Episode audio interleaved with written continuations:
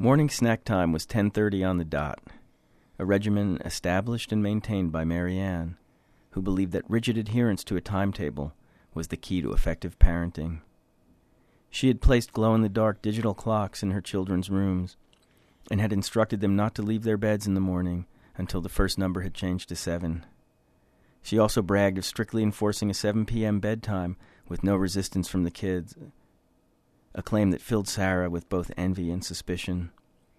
She had never identified with authority figures and couldn't help sensing a sort of whip cracking fascist glee behind Mary Ann's ability to make the trains run on time. Still, as skeptical as she was of fanatical punctuality in general, Sarah had to admit that the kids seemed to find it reassuring. None of them complained about waiting or being hungry, and they never asked what time it was. They just went about the business of their morning play, confident that they'd be notified when the proper moment arrived. Lucy seemed especially grateful for this small gift of predictability in her life. Sarah could see the pleasure in her eyes when she came running over to the picnic table with the others, part of the pack for the first time all day. Mommy, Mommy, she cried, snack time.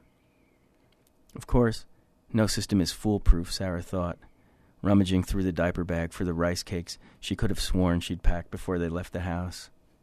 But maybe that was yesterday? It wasn't that easy to tell one weekday from the next anymore. They all just melted together like a bag of crayons left out in the sun. Tom Perrotta is the author of Joe College, Election, and his newest novel, Little Children, is a dark, often comedic look at the lives of suburban men and women. Welcome to the show, Tom. Thanks, Rick.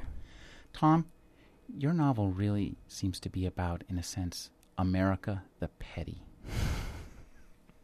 uh, well, I think most of us, you know, live small scale lives, and, and we have to find our big dramas in, in the course of those small scale lives. I mean, w- one of the things that I thought that, that made me want to write this book was the idea that you could tell like a grand love story in the most unromantic and banal of spots, which is you know the toddler playground, where parents are you know not looking their best, mostly not feeling their best, dealing with you know these uh, emotional storms that that they have to you know these tantrums from their kids.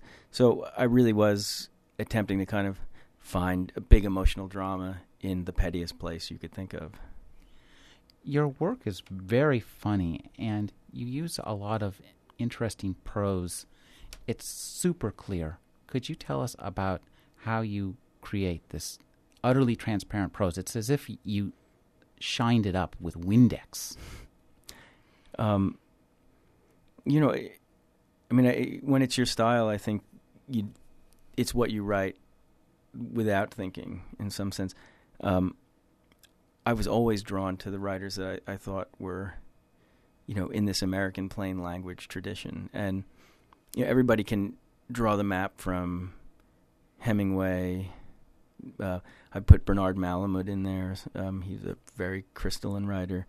Um, you know, Raymond Carver, Tobias Wolff, Richard Ford, the 80, 80s minimalists. You know, that's the tradition I place myself in. But I'd also harken back to writers like Dashiell Hammett. You know, if you go back to his stuff, you'll see um, that same quality. And I think uh, you know, it's always just what I've been drawn to. And uh, in fact, I think Little Children is a little more flexible and internal. My my earlier work is is I think more clearly in a kind of minimalist tradition. I, I tried to use that same clarity of language, but to, to do a lot with the inner lives of these characters in this book. There's a lot of fantastic dialogue that carries the story along quite quickly. Do you sit around playgrounds and listen? Uh, yeah, I sit around everywhere and listen. I think that's uh, almost second nature now. But I also think you know a lot of this book is about the shock of becoming a parent, of of immersing yourself in this culture that in in many ways is like the antithesis of the culture that a lot of us were living in before we became parents. So I was like teaching in college and thought of myself as a very um, well-read, interesting person. Um, you know, I was up on music, I was up on books, I was, you know, in the world, and then suddenly you're on the playground, and you're dealing with the, this, you know, there's not a whole lot of conversation between the adults. You know, nobody's really up on anything. Everybody's tired. Everybody's cranky, and you just feel like, how did I get here? And and one of the things I kept sort of telling myself is exactly what my main character Sarah tells herself in the first paragraph of this book. She says, "I am a researcher studying the behavior of boring suburban women." I am not a boring suburban woman myself. And there's some desperate plea, you know, in that. Because, of course, I was there and that was my life. And I was having to adjust to the fact that it was my life. Um, but I did put in those hours. And, and, you know, if you're a writer and you put hours in a place, it becomes fascinating because this is where people's lives unfold. The lives that you describe are not uninteresting or banal at all. And part of this is the way that you describe them. Could you talk about taking characters who are stuck in situations that are, from the outside, uninteresting and turning them into compelling, suspenseful characters? Well, you know, that's more an article of faith um, than anything else. Uh, uh, you know, my, my first book, Bad Haircut, uh, follows a kid in the 1970s. He's eight years old when the story starts, and he's 18 when it ends. And purposely, I basically he he's mostly an observer. He's mostly watching things happen to his friends and and kind of orienting himself morally toward toward what goes on. So the drama really is less what he does than what he thinks about what he sees. It's a kind of a, a snapshot of his like moral development. Um, so that's one thing. I think most of us don't live, you know, stormy, monumental lives, but we all have to react to the, the small dramas around us, and and um, you know, uh, it's it's just that history of what you see and and what you think about what you see um, that really makes us who we are. So I think that was I start with that that that your life doesn't have to be incredibly exciting to be of great. It's uh, obviously it's of great interest to you, and it would be of great interest to anybody who could get close to you. Um, and I think one of the things that I'm trying to do in this book is um, talk about the unfulfilled longings in in these characters. So my main character Sarah um, had all sorts of intellectual ideas about herself. She's a feminist in college.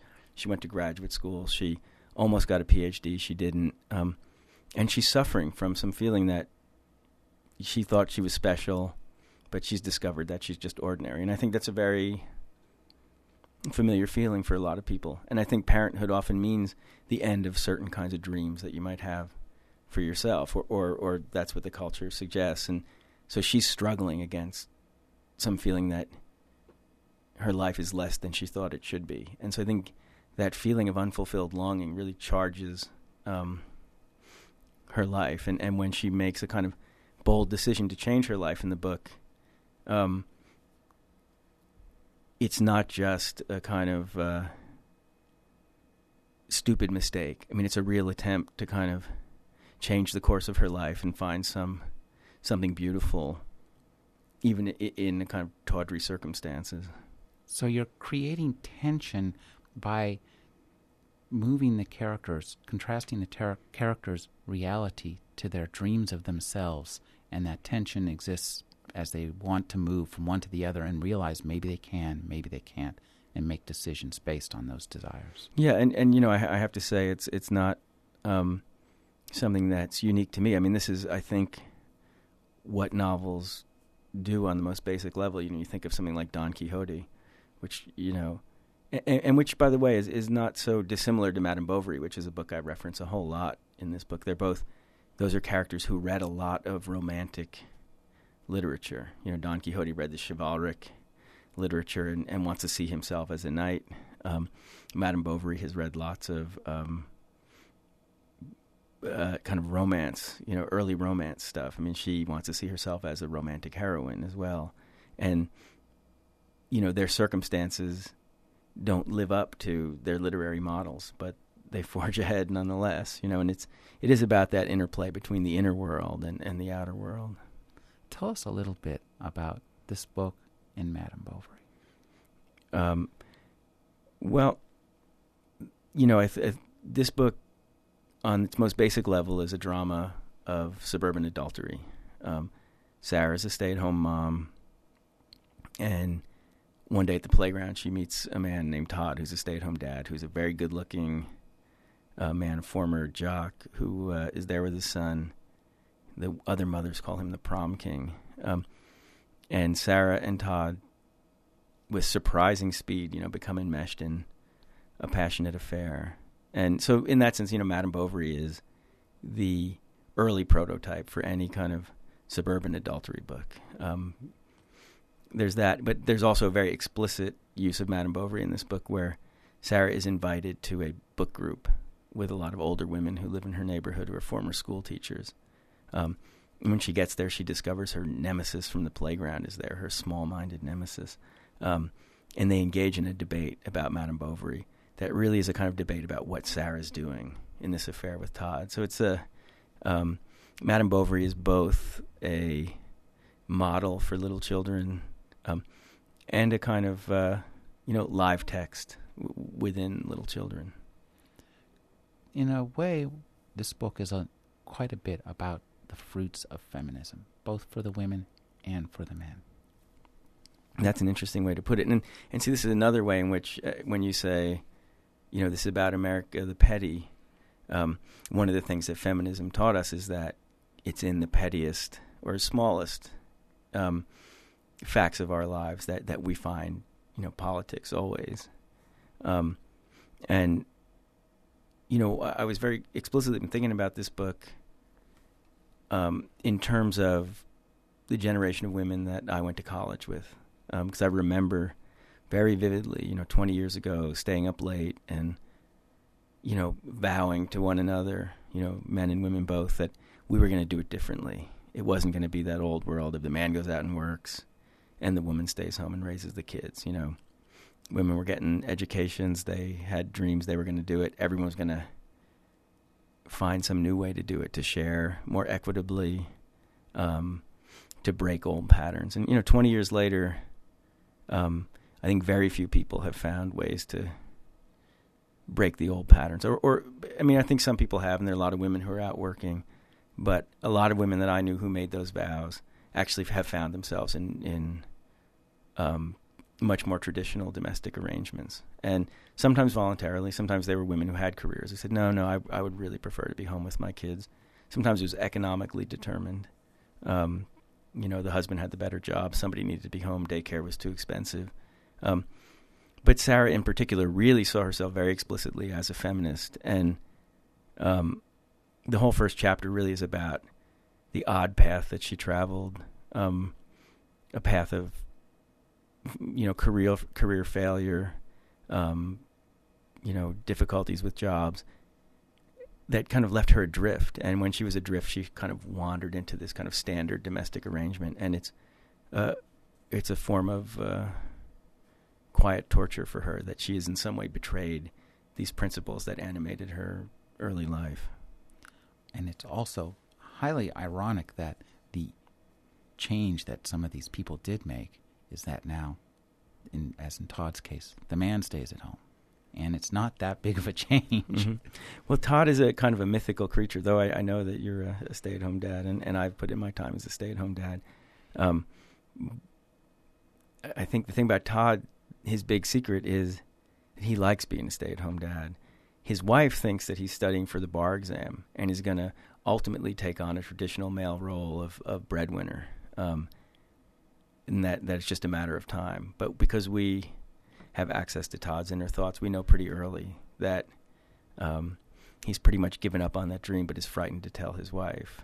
Um, so you have Sarah, a stay at home mom who wishes she had a career and a public life um, and is kind of ill suited to be a, a primary caretaker to a child. And then you have Todd over on the other side, whose wife thinks that he's about to have a high powered professional career, um, but who really is well suited to being a primary caregiver and wants nothing more than to stay home with his kid. So they're a funny, funny pair in this sense. Well, you have a couple of other interesting stay at home men as well. There's Larry, uh, an ex cop who's on permanent disability, and then there's Ronnie McGorvey.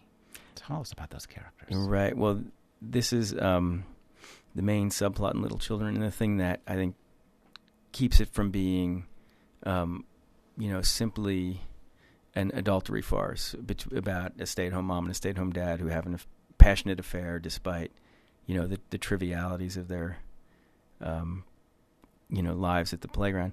Ronnie McGorvey is, of course, the manifestation of the worst fears of the parents at the playground. He's a uh, paroled sex offender who has moved into this neighborhood to live with his mom, and they've been notified of his presence, and they're pretty worried about it. Um, but um, Larry Moon is a, a ex cop.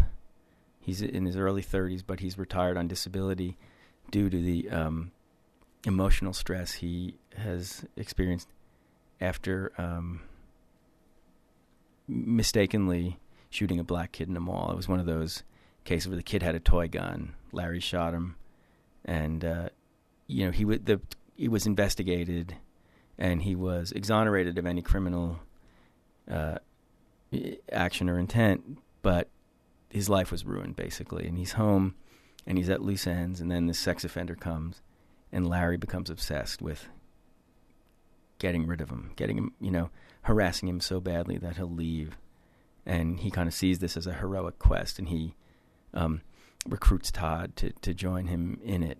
And so, what you have in this story is a kind of humorous um, foreground, where I mean, somewhat humorous because Todd and Sarah are not simply funny characters, but it is a kind of adultery farce set in, you know, among suburban parents. And in the background, this kind of much darker, more menacing story about a sex offender who may or may not have been involved in a, in a horrible crime. He was never convicted of it, but was was suspected of it.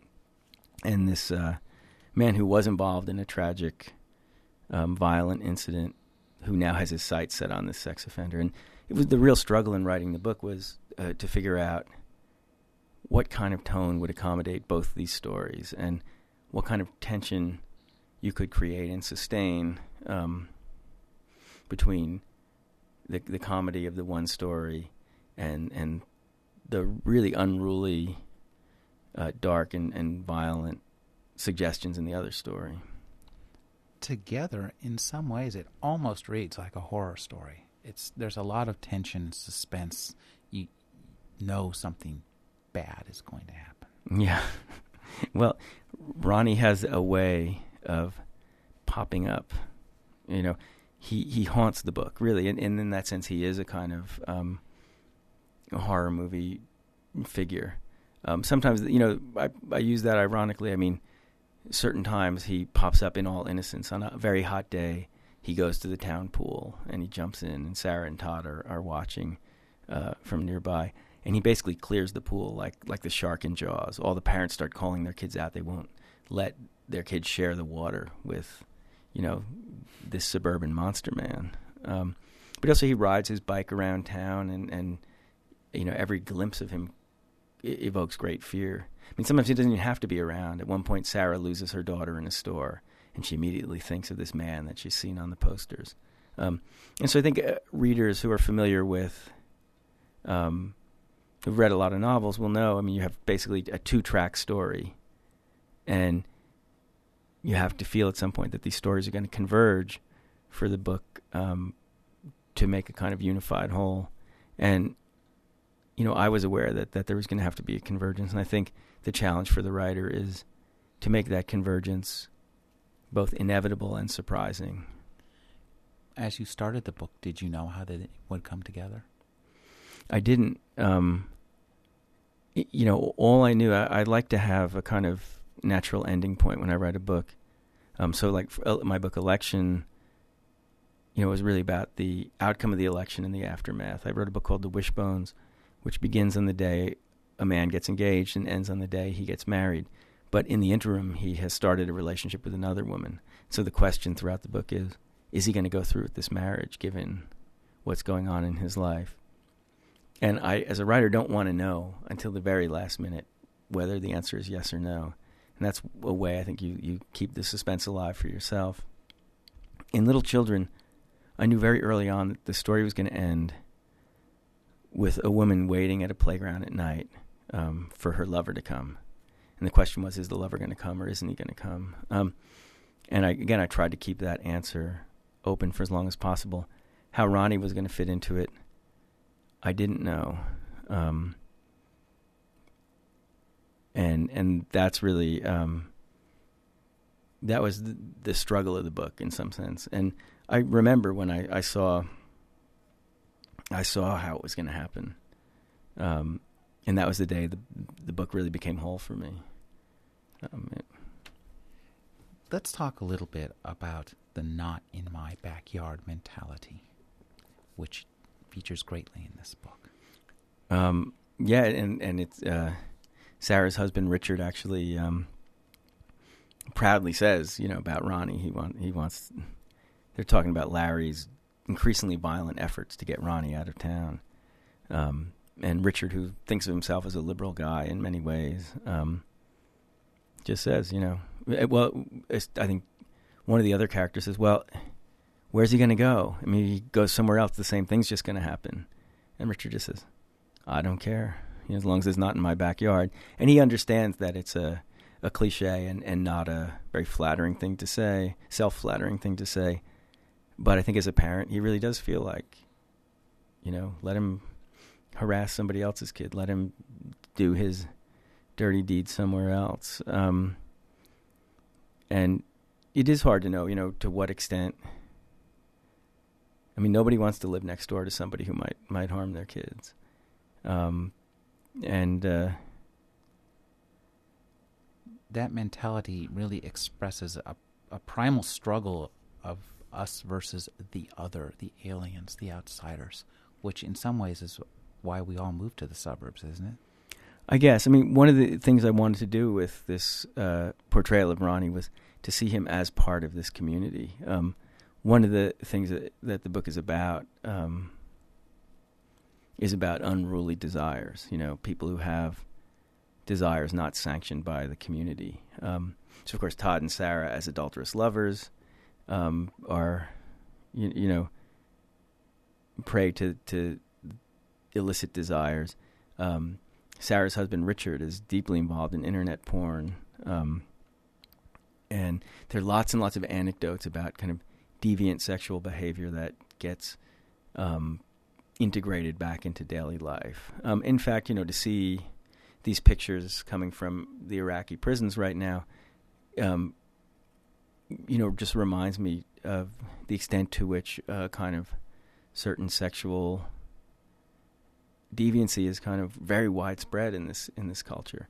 But you know, and so in that sense, Ronnie is not all that different from some of the other characters in the book, but he's also the one person beyond the pale. I mean, I think the culture that my characters live in can accommodate a whole lot of um, unruly sexual behavior. But of course, Ronnie is the one outside, and so he really is you know, treated very literally as the other. Um, and you know, it's not like I'm suggesting in the book that Ronnie is um, an innocent victim because he's not. But it, it is a, a, a I am trying to explore the dynamics of, you know, why we do that, why there's this scapegoating, um, and you know some of the ironies involved with that, and try just trying to just trying to explore as a writer the the loneliness and isolation of of a character marked permanently um, as being outside of the community, but yet living within it.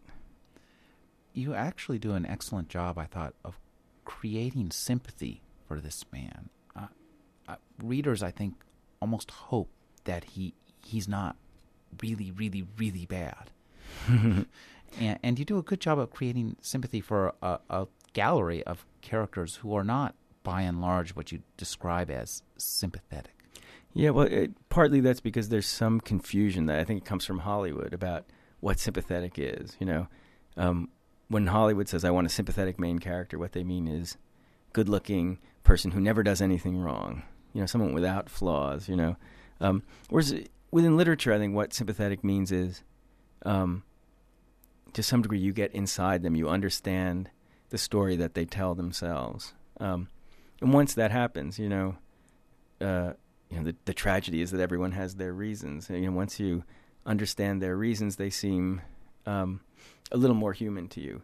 Um, in terms of Ronnie, uh, I think it's the book's a little deceiving. You know, I think if you just look at what the things he says and does, um, there's nothing very sympathetic about him at all. But for most of the book, you see him through the eyes of his mother, his elderly mother, who is the only person in the world who will take him in. Um, and she looks at him with uh, this kind of just very melancholy, desperate hope that he can change and become a decent and you know norm quote unquote normal person. Um, and I think because you see him through his mother's eyes, um, you start to want him to be better as well. Um, and it, it's a, I did it mainly uh, as a kind of uh, literary shortcut. I I couldn't get in his head, and I didn't want to get in his head. I thought, oh, I don't want to spend the next year trying to imagine the world from the mind of of a, a pedophile. Um, and and I used I thought I, I will portray him through the eyes of his mother, who is I think actually one of the most sympathetic characters in the book, because she loves her son unconditionally and does her best in a really hopeless task that exhausts her. You know, to try and somehow reform him and and make him happy. I mean, it, the first time you see him, she's writing a personal ad for Ronnie because she wants him to get a girlfriend, and there's just something so uh, melancholy about the task of writing a personal ad on behalf of a convicted child molester. Um, and again, there's a kind of dark comedy to that, but I was m- mainly interested in the pathos of it. Um, and and in fact, Ronnie does. Uh, the second time you see him, the second time there's a chapter explicitly about him, he does go on a date, which is of course um, a real disaster, and and one of the moments when you realize that um, he may well be um, a certain kind of monster. Could you talk about considering the audience? You're writing a book about suburbanites in the suburbs. A lot of people from the suburbs are going to be reading this. Do you consider the audience as you write? Do you think, boy, everybody who reads this is going to be fi- trying to figure out who they're like? Um, I, I don't know. I, I don't know that I worry about about all that. I mean, um, just recently in Boston, um, a Boston Globe columnist wrote about um, an upscale sub- suburban women's book group that refused to read this, and the he didn't really do a whole lot of reporting, but there was some implication that people felt threatened by the book or, or worried about it. But what I've noticed, anecdotally, of course, is that a lot of people were. Inter- a lot of people had their interest piqued by this article and felt like they wanted to make a statement of, well, I'm not the kind of prim suburbanite who can't stare my life in the face, you know. And so it actually created a lot of interest. I think, um, you know, I've had I've had the response run the gamut of I know lots of women like Mary Ann, who's the sort of uh, maternal villain at the playground. She's Sarah's nemesis, and she's an uptight kind of uh, super mom. And I hear a lot of people say, "Oh, I know lots of Mary Anns," but I've also heard people say, um, with a certain melancholy, "Oh, I'm a lot like Sarah," or you know, I.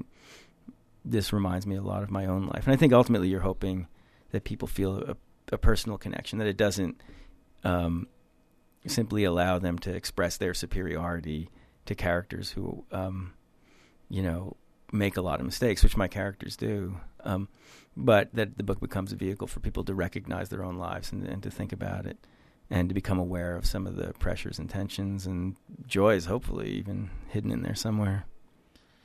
This book also, I thought, does a great job of looking at male issues men at home, men at work, men in sports.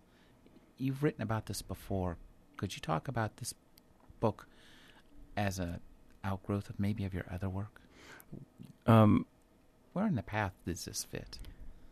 Well, it's very interesting. You know, I because I, I, I, on the one hand, I think this book is fundamentally different from my other books because it is very much about the world of, of women and, and this you know this playground where they're mostly women and women as groups. You know, there's a book group and there's a playground mothers group. Um, but you're right. Todd is a jock, um, and uh, he is, I think, feeling a little bit alienated from his body and from just you know that traditional way of being a man in the world and and being with other men. Um, he had been in a frat. He'd been on teams, and one of the things that happened right around happens in the book right around the same time that he starts this affair with Sarah is that Larry recruits him to play on a football team that um,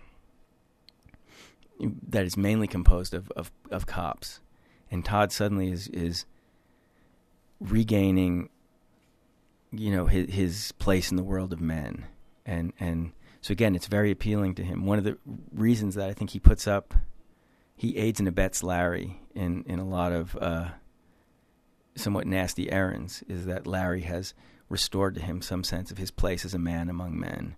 Um, that even though Todd likes has a maternal side and really likes being home with his son, um, the book is about the energy that he feels from kind of having his traditional male prerogatives restored. He's suddenly a sexual creature again, and he's also suddenly um, a man who uh, is a, sort of successful in the world of competition and violence, and he's recovering his athletic identity as well. And so, um, to some degree, I think um, the book is exploring just how stubbornly, you know, these these models of um, masculinity um, persist, even in the lives of men who um, have made a choice to move beyond them. There's a lot of perversion in this book. yes, the the uh, the original working title was "Hey Pervert."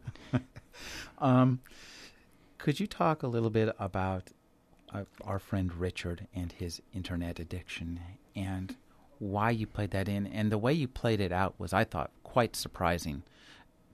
Talk about that also in terms of both in as a male, uh, an almost strictly male activity, and also in terms of again the other. Yeah, well, Richard is is Sarah's husband. Um, he's an older man. He's been divorced, and and the little bit of history we know about him is that during his the early period of his divorce, before he met Sarah, he was uh, he went through a period that he considered to be addiction to pornography. He was living alone and spent a lot of time watching, you know, videotapes of, of porn. And at some point, he was filled with so much self-loathing he gathered up all of his pornography and put it in a bag and threw it in a dumpster. And um, he thinks of this as a act of like self-righteous purification. And after this, he makes a vow to be a better man, and, and for a short time it works. And in this period, he meets Sarah. They uh, they get pregnant. He thinks this time I'm going to be a good father because he felt like he had neglected his family previously. Um, but this addiction comes back in the form of um, a website that he can't keep he can't stay away from, run by a woman named Slutty K, who's a kind of amateur exhibitionist, but who's created a kind of cult of personality around herself and sells, um, you know, uh, used panties over the internet, for example. And um, Richard, boy, he, you know, he surrenders to this obsession and goes to meet the object of his um, obsession. And um, again, you know, the, the book is a lot about. One of the reasons I called it "Little Children" is that that that's a phrase that I try to examine from a lot of different angles. I mean, these pe- these are people that are raising little children. These are people, uh, you know, in Ronnie's case, it's someone who's sexually attracted to little children, um, but also these are adults who haven't fully um, accepted the idea that they can discipline their desires. And you know, Richard is um, somebody who just just basically surrenders to this uh, this fascination with this woman who's who's a stranger, and and uh, you know he he accepts this fantasy as a kind of new reality in his life, and and um, his journey and Sarah's journey are, are kind of uh, parallel, but Richard somehow seems seems to be making this fantasy into a, into a a real phase of his life. Um, as far as you know, porn being a, a male thing, um, that's another. You know, Slutty K has a whole club of men who are devoted to her, and, and Richard finds a, a kind of uh, community around that as well. So, Richard uses porn to achieve a sense of camaraderie with the world rather than divorce himself from it. Yeah, and and that that was his uh, a kind of journey, right? He he was um, feeling very alienated by his reliance on this internet porn and feeling like there's something so obviously so bloodless and disembodied about it. Uh, but he goes on this journey that that in gradual steps uh, leads him to um, you know a, a, strange kind of communion with other people, but a real uh, you know real insofar as it exists.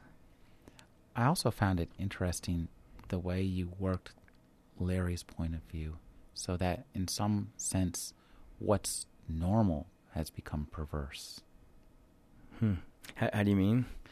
Well, Larry, having uh, wedded and married a, a beautiful woman, upon um, uh, losing his job as a result of shooting this young man and staying at home, all of a sudden finds himself in a position where he's no longer able to function sexually, but he wants to. There's a kind of a tension, so that he almost views normal behavior, in a sense, as perverse. Yeah, well, Larry uh, is is full of a kind of guilt that he can't acknowledge. Um, but one way it manifests itself in his life is that I think he's unable to um, allow himself pleasure, and and his wife finally gets fed up with him and begins divorce proceedings, and and a, a lot of these thoughts that you're talking about take place in a chapter called Church on Sunday. Um, Larry's divorce lawyer has um, suggested that he start going back to church because his wife is religious. He feels it will help with the custody arrangements if he's able to present himself to the judge as as a kind of you know pillar of the community. And he goes to church, and basically what he does is stare at his wife and and kind of um, think about what went wrong in his marriage and think about his attitude toward her sexually. And and I think it's um, it's true in a sense that Ronnie. Um, has given the presence of this child molester who, who shows up in church that day. Um, there's a lot of inner rage that Larry's feeling, and then he sees Ronnie, and he's allowed to turn that rage outward. And and uh, you know, there's some. You're right. There's something very suggestive about the juxtaposition of the story about Larry's um, failed marriage and, and his lack of interest in sexuality, and his um, obsession with Ronnie, which in some sense fills that space. And his wife is very suspicious of his obsession with Ronnie because I think she understands it as a kind of substitution for self-examination or for some attempt to come to terms with his own experiences. It's instead of looking in um, and seeing, you know, why he um, has begun to kind of hate himself. You know, Larry turns all that hate outward toward Ronnie, and th- those moments when they're together are very charged because you know um, they need each other a little more than than they should, and they know each other a little too well in some way. And of course, adultery itself is a form of perversion. Uh, well, you know, in the context of this book, it's like the only normal sex you get. uh, talk about playing to type and against type and stereotype with the prom king and the playground mothers?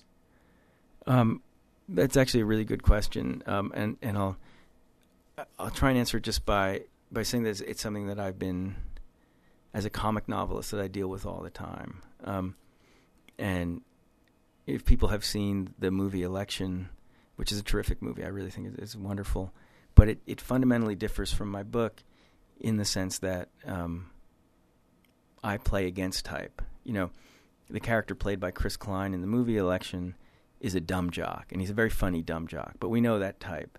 In the book, what I actually have is a smart jock, um, a guy who's a football player who has suddenly begun to be interested in the world, interested in politics, and he's using this election to kind of create a story for himself where he's not limited to the kind of life path that he thought he was before.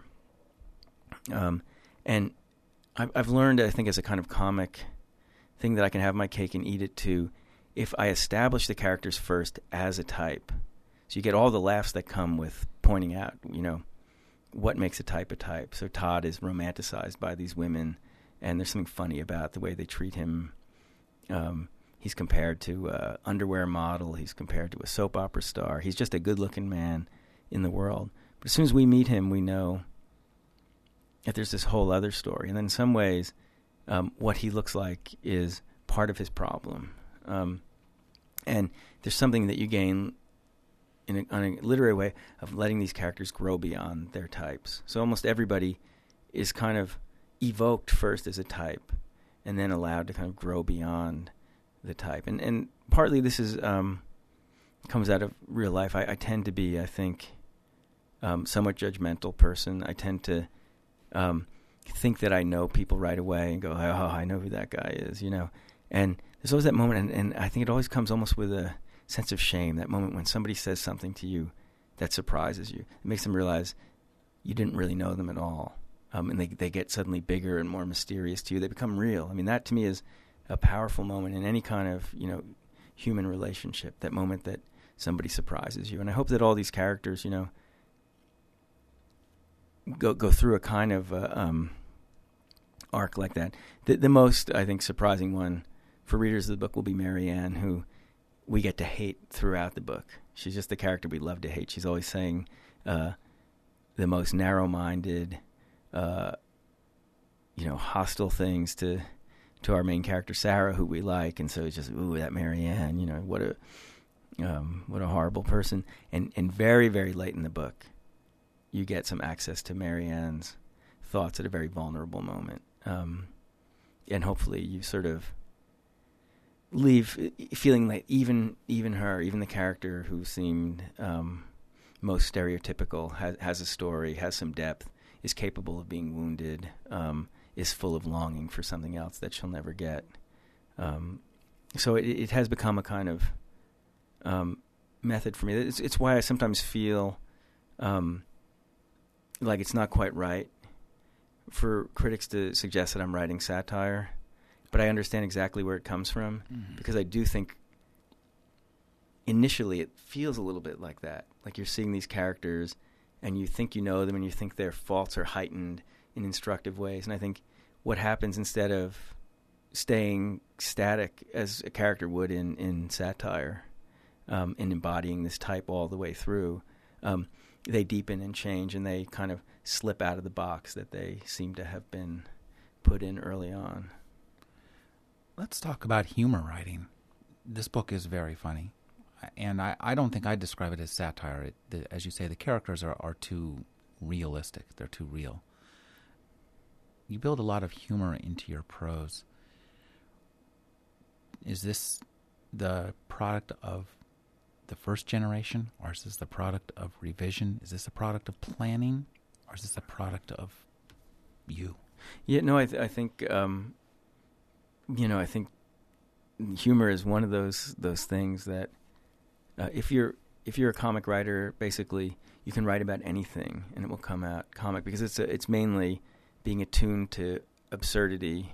Um, it's mainly a kind of whole attitude toward the world. I mean, you know, there's the the classic definition of comedy, which is you know kind of happy ending. Um, you know, in Shakespeare, there's there's marriage. The social world is kind of you know reconstituted. The society is confirmed. Um, that's not what I'm talking about when I'm talking about comic fiction. I'm much more talking about a moment to moment sense of the absurd. Um, and I want you know, my my long term goal as a writer, I think, is to figure out ways to write comic fiction about all sorts of serious subject matter that you know and you know this book in some ways is explicitly about that i mean you know there are probably not many books that could be called comic novels that involve you know pretty serious treatment of a character who's a child molester or um, a, a, cop who's killed a kid um, you know i think and there's a lot of darkness. i mean obviously i'm talking about dark comedy here but um, a lot of the humor comes from the gap between what people are thinking and what they say and do, um, the the lies that they tell one another, um, the strange ways that they undermine themselves when they think they're doing one thing. So this is very serious stuff. Um, it it but it comes out funny because I think you know ultimately we behave in pretty absurd ways. It doesn't it doesn't necessarily diminish the importance of, of our lives or, or the um, emotional impact of a particular moment. Um, but I am one of those people who, um, you know, when and maybe it's you know maybe it's politically not you know the most useful thing. I mean, if if I'm watching TV and the president lies, I, t- I tend to laugh like like you know it's not like I think it's great that the pre- you know and it gets me angry on some level, but there's also just that humor of you know here's what's being said and here's reality and and uh, uh the laugh is almost what marks the gap between uh, reality and language or something like that. Let's talk a little bit about little children. There are a lot of little children in this book, and some of them are all grown up. That's right. And and you know, normally I, I would not be uh, in favor of. I think Little Children is a slightly bland title, and and usually I think, well, it's very hard to get people to pay attention to your books, and you might want a kind of catchier or funnier title. But I, I could never find another title for for this book. Um, because it seems so perfect on so many levels. Um, the first time the phrase is used is in the first chapter, and Sarah says, um, "She says, what was adult life, but um, but many moments of weakness piled one on top of the other." I'm, I'm paraphrasing here, but she said most people just um, lined up like obedient little children and did whatever society expected them to do at any given point. So here, you know, Sarah says um, adults are children because they don't make their own choices because somehow society tells them what to do and they do it. Um, I think the, a reader might say these adults are children because they um, refuse to accept adult responsibility. They want what they want and they kick and scream until they get it. Um, they're not emotionally mature. Um, so there's some of that. Later, Ronnie's mother, when she wants to go to church, takes the Christian view of that. She says, Ronnie says, you know, I don't think anybody wants to see a guy like me in church. And she says, we're all his children. Um, and there's that, that larger claim of, you know, we're all God's children. So I think there, there are a number of ways in which, um, you know, being a child, being a child and grown-ups being little children, um, is a very evocative phrase and it, and it kind of shifts its meaning throughout the book. And, and it's kind of a prismatic concept rather than a, um, you know, a, a little joke. I have to ask about the dust jacket. yes. Well, uh, you know, the original book jacket, and people may have noticed this, had uh, uh, two goldfish crackers facing each other on a field of astroturf. I mean, it's very kind of iconic but eerie jacket. I was really very pleased with it. Um, but the uh, Pepperidge Farm Corporation was not. Um, they apparently have the trademark on goldfish crackers. Even even though we, uh, I think the cover had somewhat modified them, and it wasn't like a direct photograph of a Pepperidge Farm goldfish cracker. They felt that their trademark had been violated, and they asked St. Martin's Press to cease and desist. Um, which I guess you know the publisher felt like they had no choice because if there was any kind of litigation, the books would have to be taken off the shelves for the duration, or the cover would have to be covered with a sticker, whatever. It was going to be a, a a problem. So what they negotiated with uh, Pepperidge Farm was that, that all the goldfish copies got shipped, but any subsequent printings would have to have a different cover. And so what we have now are, are two chocolate chip cookies facing each other on a field of astroturf. You had a lot of success in the movies. Um, Election was an absolutely enjoyable movie. Could you talk about that experience? About many writers have not had such a felicitous experience to to have it actually done and done well. Yeah, no, it was it was it. You know, it, it's especially um, you know surprising because that that was a book I couldn't get published. Um, Election was a, a manuscript in in a drawer, and what happened was I went to a writers' conference and read from my novel The Wishbones, which was in an early state, and there's a screenwriter in the audience um, who thought that might be an interesting movie, and she told some movie producer friends of hers that they should get in touch with me. And when they called, I said, you know, I'm not done with the book she was thinking about, but I have this other book in a drawer that I think you might that might have some movie um, potential, and I sent it to them, and they liked it, and MTV Films optioned it at a time when they thought that they when they they thought they wanted to do edgy films. They've since moved to a much um, more mainstream PG thirteen sort of thing, but um, they took it on, and then they got Alexander Payne, who I think is one of the great American filmmakers, to uh, get involved uh, in writing the script with his co-writer Jim Taylor, and then um, they wrote such a great script that all these actors, and it just unfolded like a dream. Um, and I was a complete novice, and I thought, oh, well, this is how the movie world works. And in the you know past five years, I've been trying to you know recreate that experience, and and have had you know much rockier time of it. Um, and you know, I mean, you look at a lot of writers, you know, really prominent writers. Uh, some of them never get a good movie made of their book.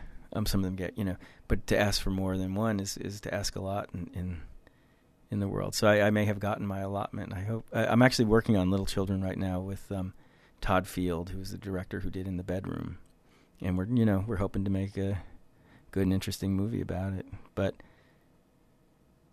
you know, you, there're just no guarantees. I mean, there's so many um, institutional pressures and economic pressures and, and just Hollywood political stuff that, that comes to bear that, that I mean everybody starts with good intentions. I think it's just the rare case like election where you get those good intentions to bear fruit.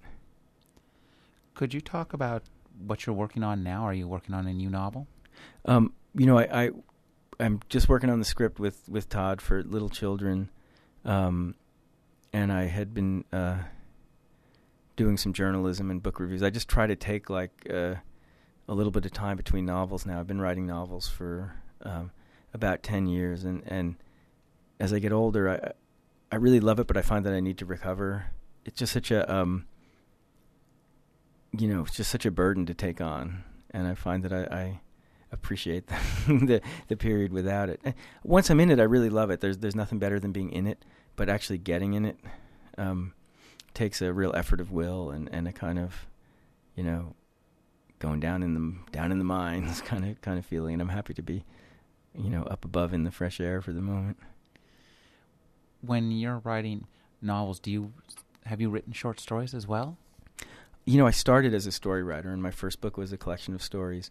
Um, but since then, I've only written the the very uh, you know, uh, rare story. You know, maybe but but yeah, right after I finished uh, Little Children, I wrote two short stories um, last fall. That was one of the things I did, um, and that was fun. It was fun to get back to it. Um, but for whatever reason, I, I, have a difficult time getting them published, um, which may also be um, part of what keeps me from writing more and more of them.